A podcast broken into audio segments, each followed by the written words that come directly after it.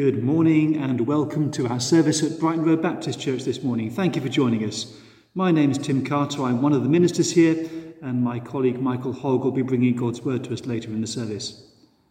It's spring and it's a good feeling. Our call to worship comes from Psalm one thirteen, the first three verses. Praise the Lord.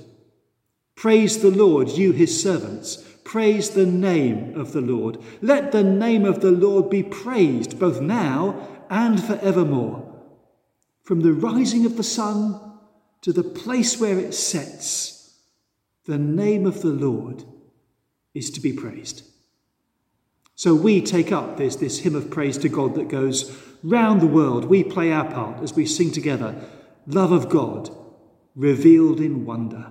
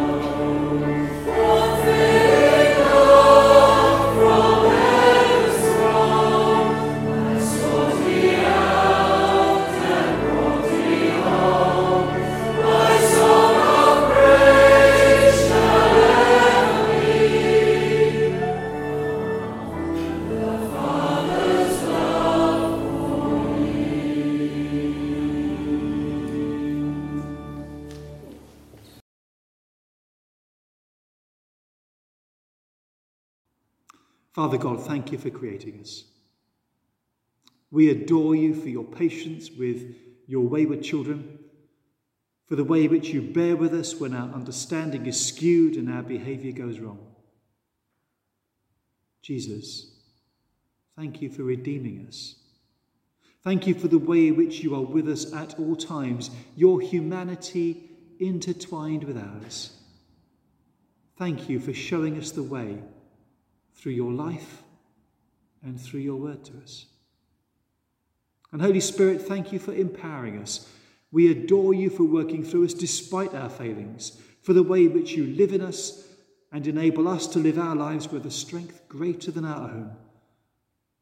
Lord our God, Father, Son, Holy Spirit, Creator, Redeemer, Empowerer, we worship you this morning.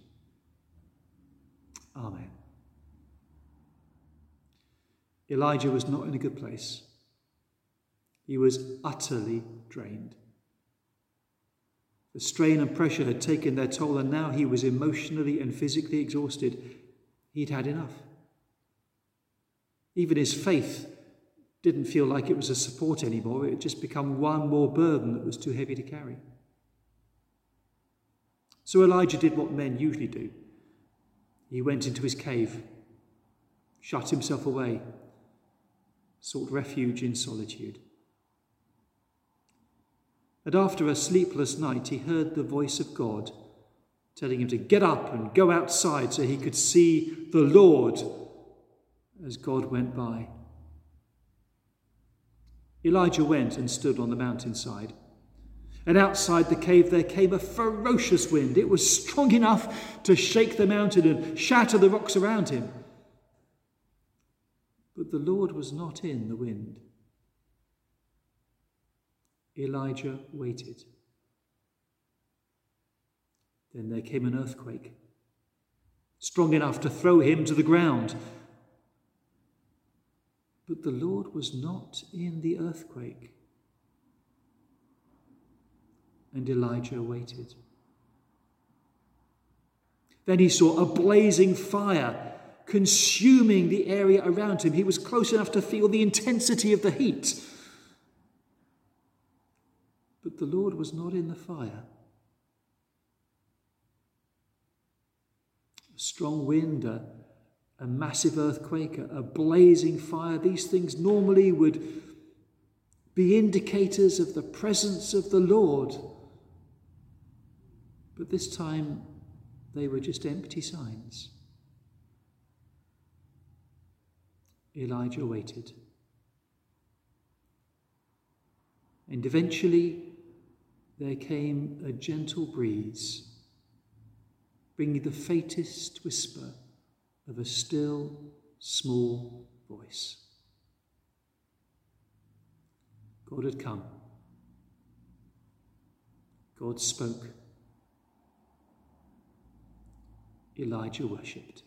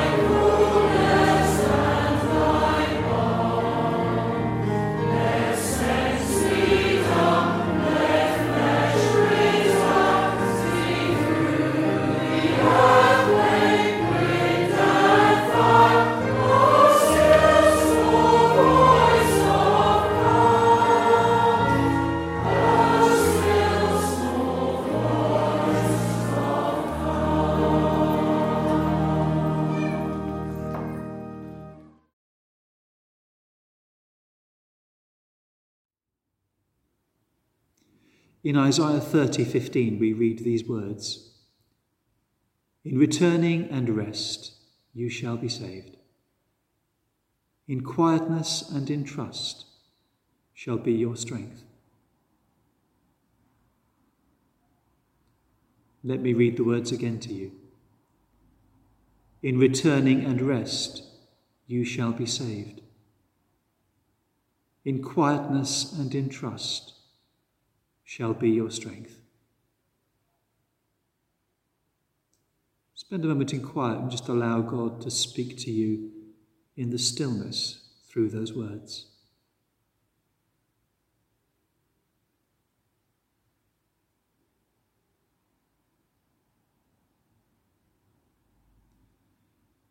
Are you open to receive that, to accept that as God's word to you? The people to whom Isaiah spoke those words didn't believe them. They wouldn't accept them. But what about you? Will you accept this as God's word to you? In returning and rest, you shall be saved. In quietness and in trust shall be your strength.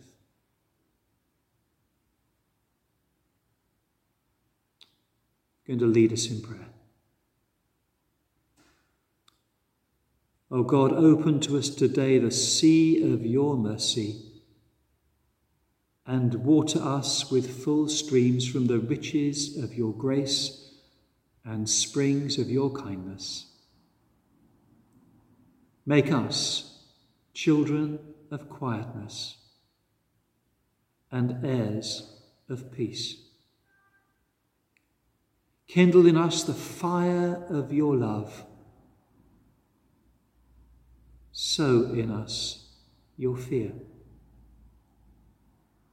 Strengthen our weakness by your power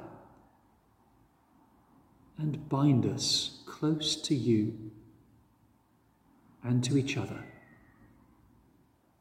We ask in Jesus' name. Amen.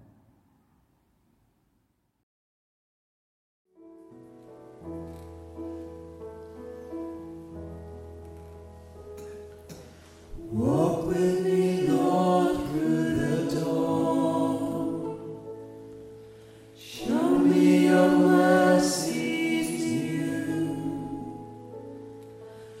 Deep in your cause, and I long to be a vessel of honor for you. Walk with me, Lord, through the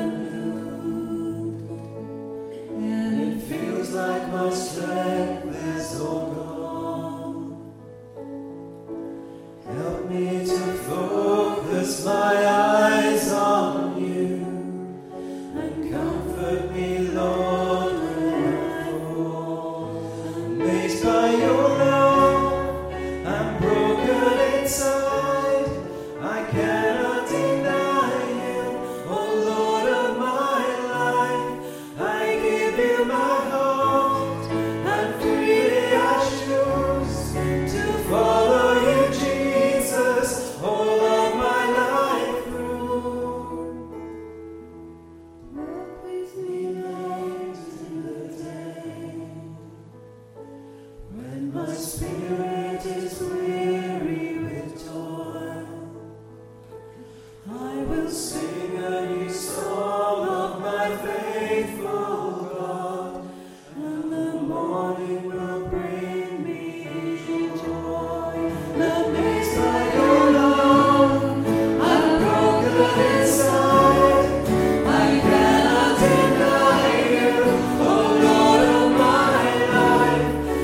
give you my heart.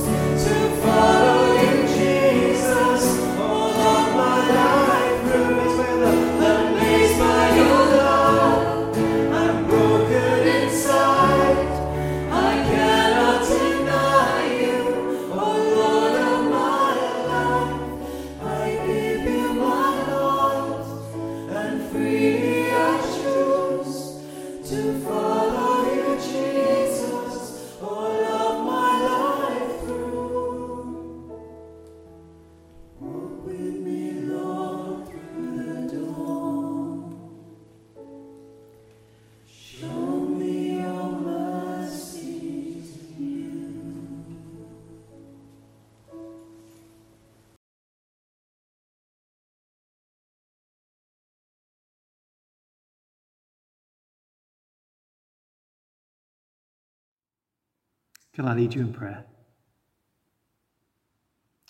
Lord, thank you for the return of spring.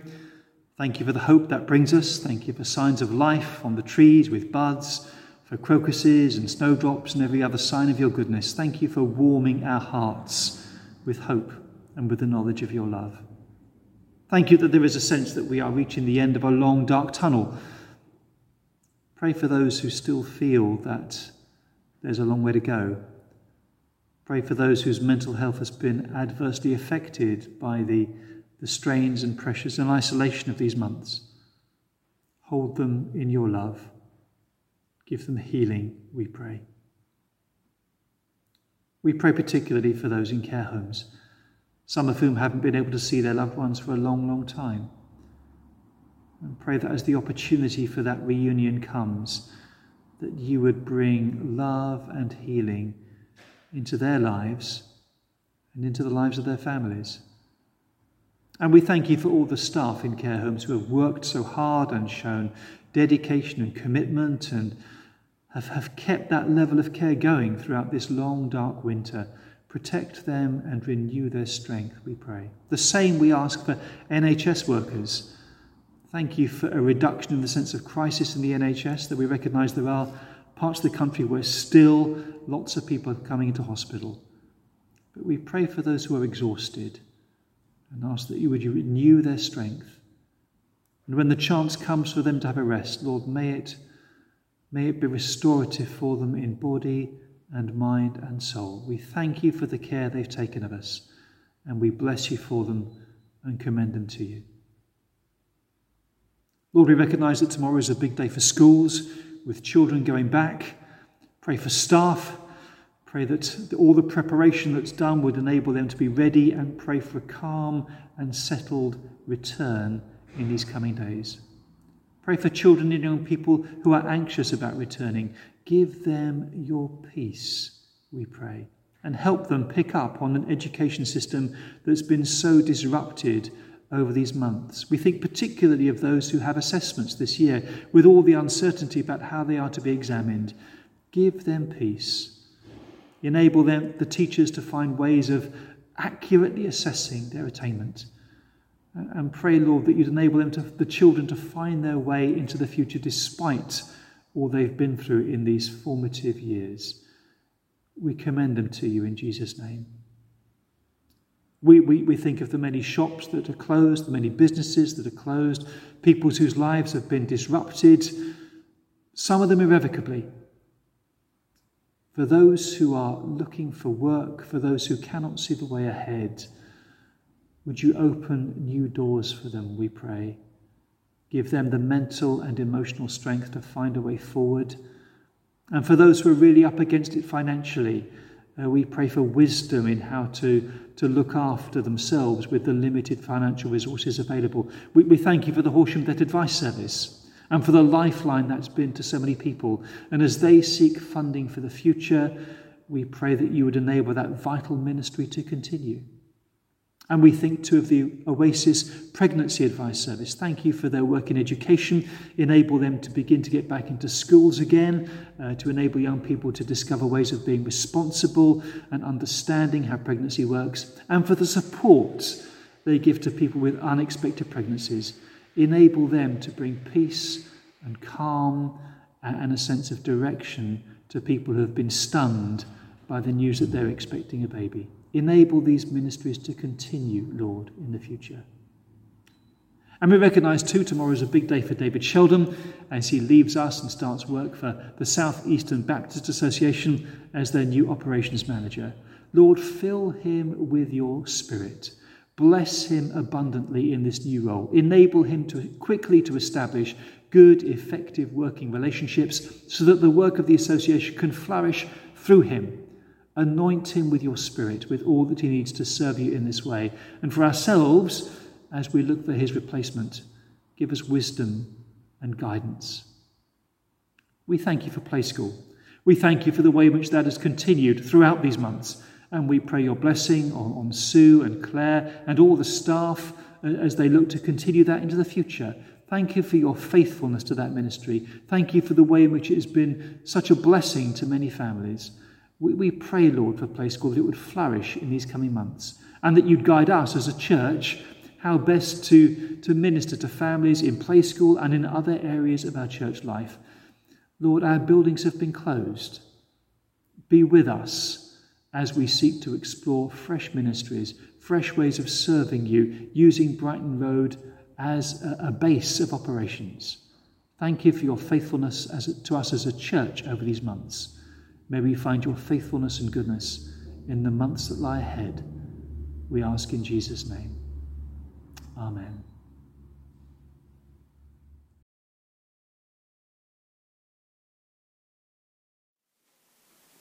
The reading today is from Philippians chapter one, verses twelve to twenty-one.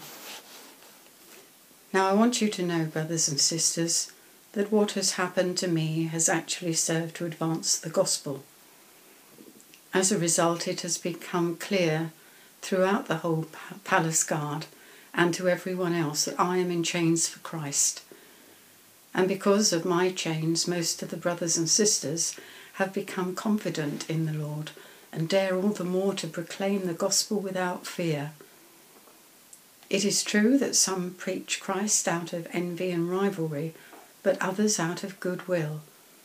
The latter do so out of love, knowing that I am put here for the defence of the gospel. The former preach Christ out of selfish ambition, not sincerely, supposing that they can stir up trouble for me while I am in chains. But what does it matter? The important thing is that in every way, whether from false motives or true, Christ is preached, and because of this I rejoice. Yes, and I will continue to rejoice, for I know that through your prayers and God's provision of the Spirit of Jesus Christ, what has happened to me will turn out for my deliverance. I eagerly expect and hope that I will in no way be ashamed, but will have sufficient courage, so that now, as always, Christ will be exalted in my body, whether by life or death. For to me, to live is Christ, and to die is gain.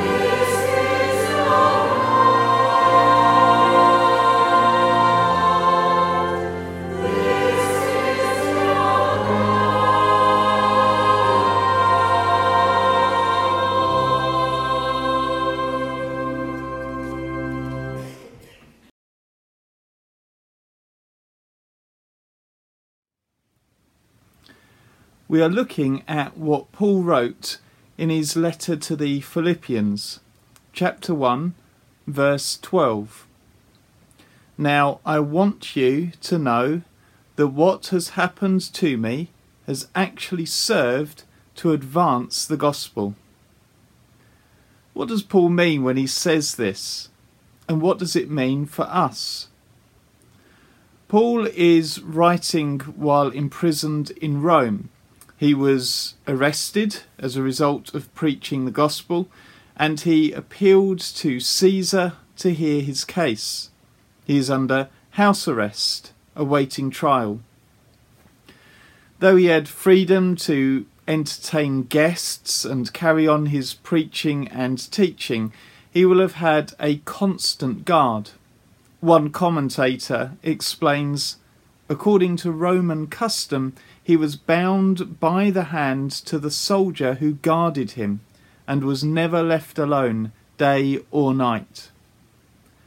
The Philippians were concerned about Paul's imprisonment. They saw it as a hindrance to his ministry.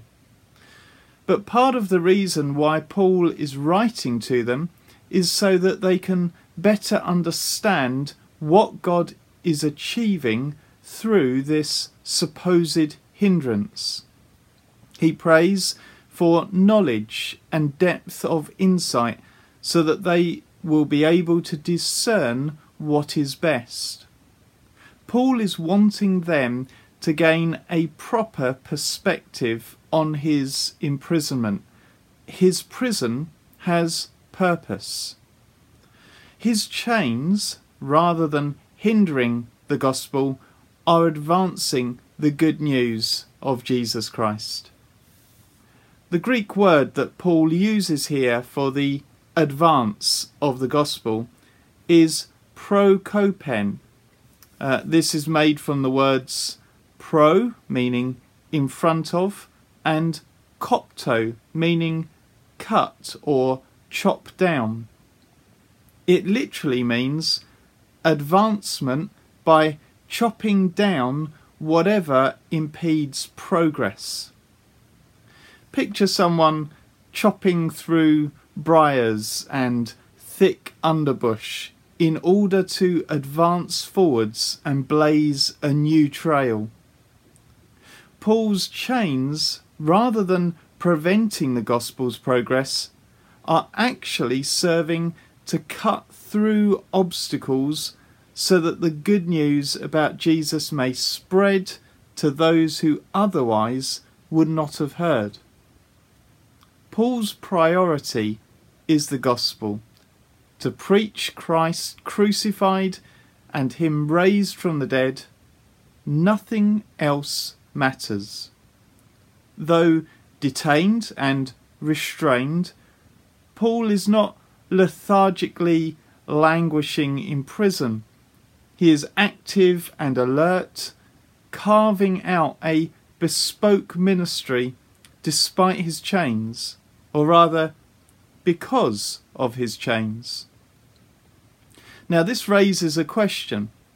If Paul's chains, troubles, hindrances only served to advance the gospel, what about our chains, our restrictions?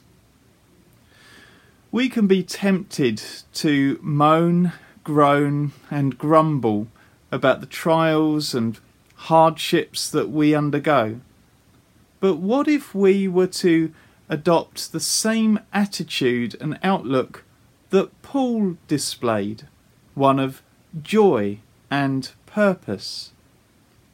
What if we were to ask the question, how are my chains serving to advance the gospel? What if we were to pray, Father, use my chains to advance your gospel? Perhaps by viewing our chains through this lens, we will discover an excitement about what God is doing. So, where and how do Paul's chains advance the gospel? Well, firstly, The gospel has advanced throughout the palace.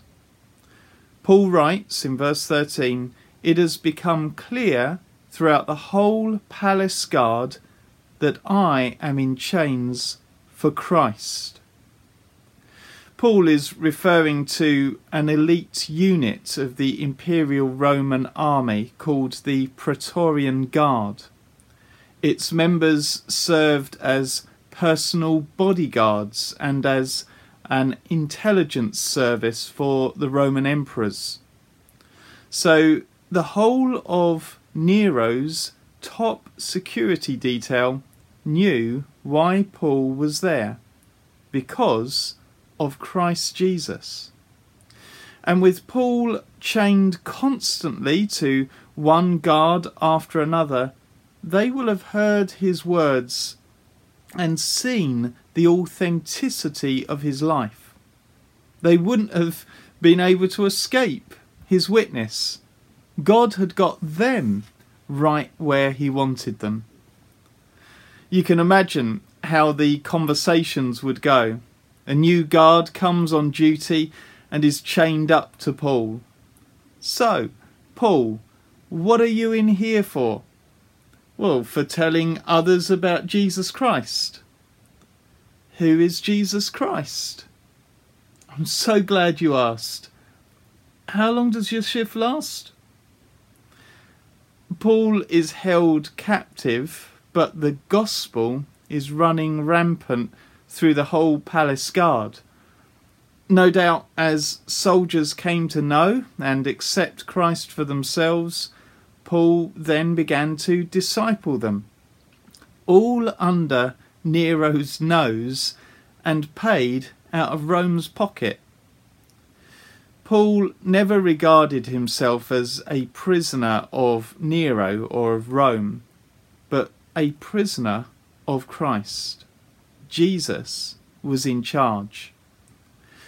Paul was right where Jesus wanted him, in chains that offered him opportunity to minister life.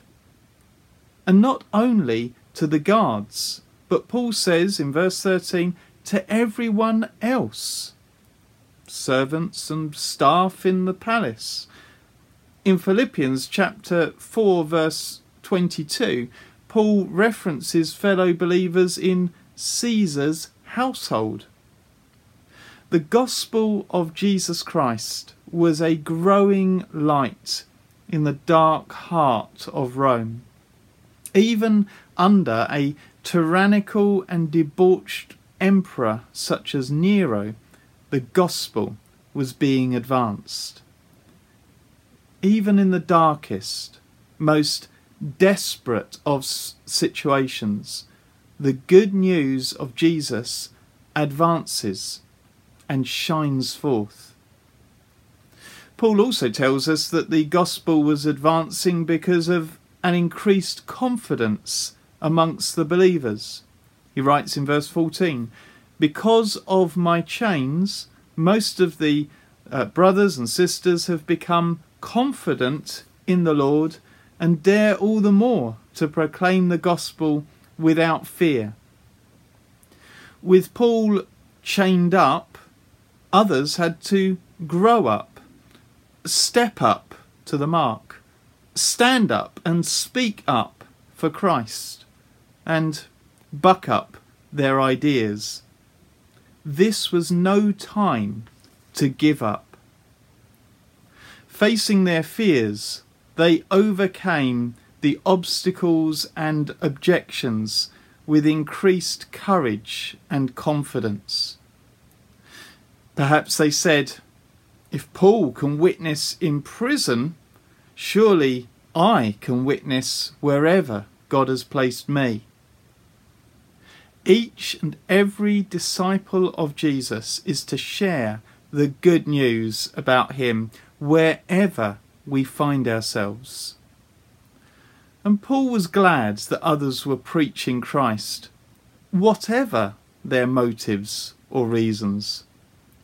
Some were doing it out of goodwill and love, others out of envy and rivalry and selfish ambition, not sincerely, supposing that they could stir up trouble for Paul while he was in chains. What mattered to Paul was not so much the motives of sharing the gospel, not even the consequences for him personally, but the fact that the gospel was being shared and advanced. He writes in verse eighteen, "But what does it matter? The important thing is that in every way, whether from false motives or true, Christ is preached. And because of this, I rejoice." Extraordinary. You may find yourself in less than perfect conditions. You may feel trapped, restricted, and hindered. Yet the Lord calls you to look to Him, to His plans and purposes within and through you. See your chains and pains as opportunity for gains. He is advancing His kingdom. We don't need everything to be easy in order to be fruitful. We may feel stuck in the if-onlys. If only I didn't have problems. If only my life were easier. But Paul demonstrates a different mindset. God brings triumph from terrors and tragedies. God turns obstacles into opportunities. God turns an insurmountable stumbling block into a divinely appointed springboard. Give your chains to Christ and see what He does with them to advance His good news. Amen. Oh,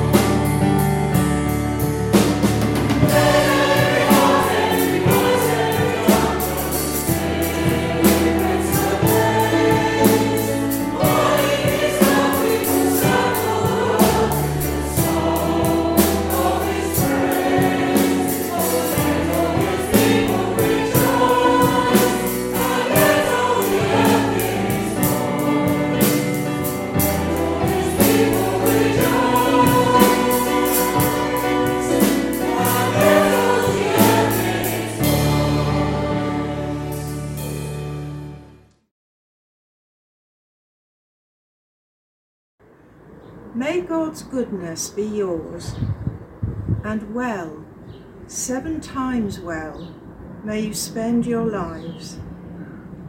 May you be an isle in the sea. May you be a hill on the shore. May you be a star in the darkness. May you be a staff to the weak. May the love Christ Jesus gave fill every heart for you.